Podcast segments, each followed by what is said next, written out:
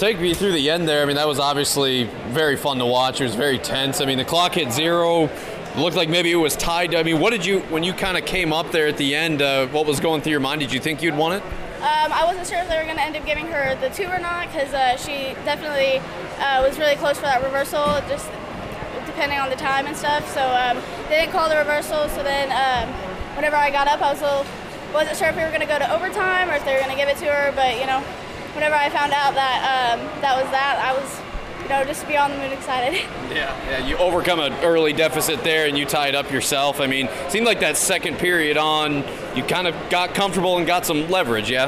Um, well, throughout the match, um, I just had to like keep reminding myself like you you want this, you put the work in. There's a lot of preparation that goes into something like this. So um, you know, just keep telling yourself like you you want this, and so you know go after and get it. I mean, that was a match for the top two in your weight class and rankings coming through. To be able to get her this time on the biggest stage, what does that mean to you? Uh, it means a lot. I mean, she's a tough compo- uh, opponent. You know, she's um, she's definitely uh, up there. Um, so, I mean, throughout the season, she was the one that always won. But I told myself, I was like, those are matches that are in the past. Right now, just focus on what you can do. So, uh, just whenever it's really important, which was then.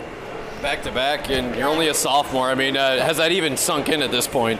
I mean, not really. I mean, it's it's still uh, I'm still kind of you know getting used to it and everything. But you know, just one step closer to you know, my goal of a four timer. You know, so just keep working to it.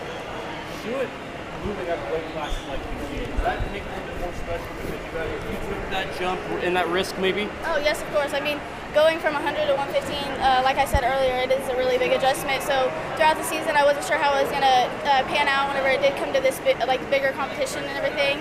Uh, but like I told myself, just work throughout the season, do what you can to prepare and everything. So here I am.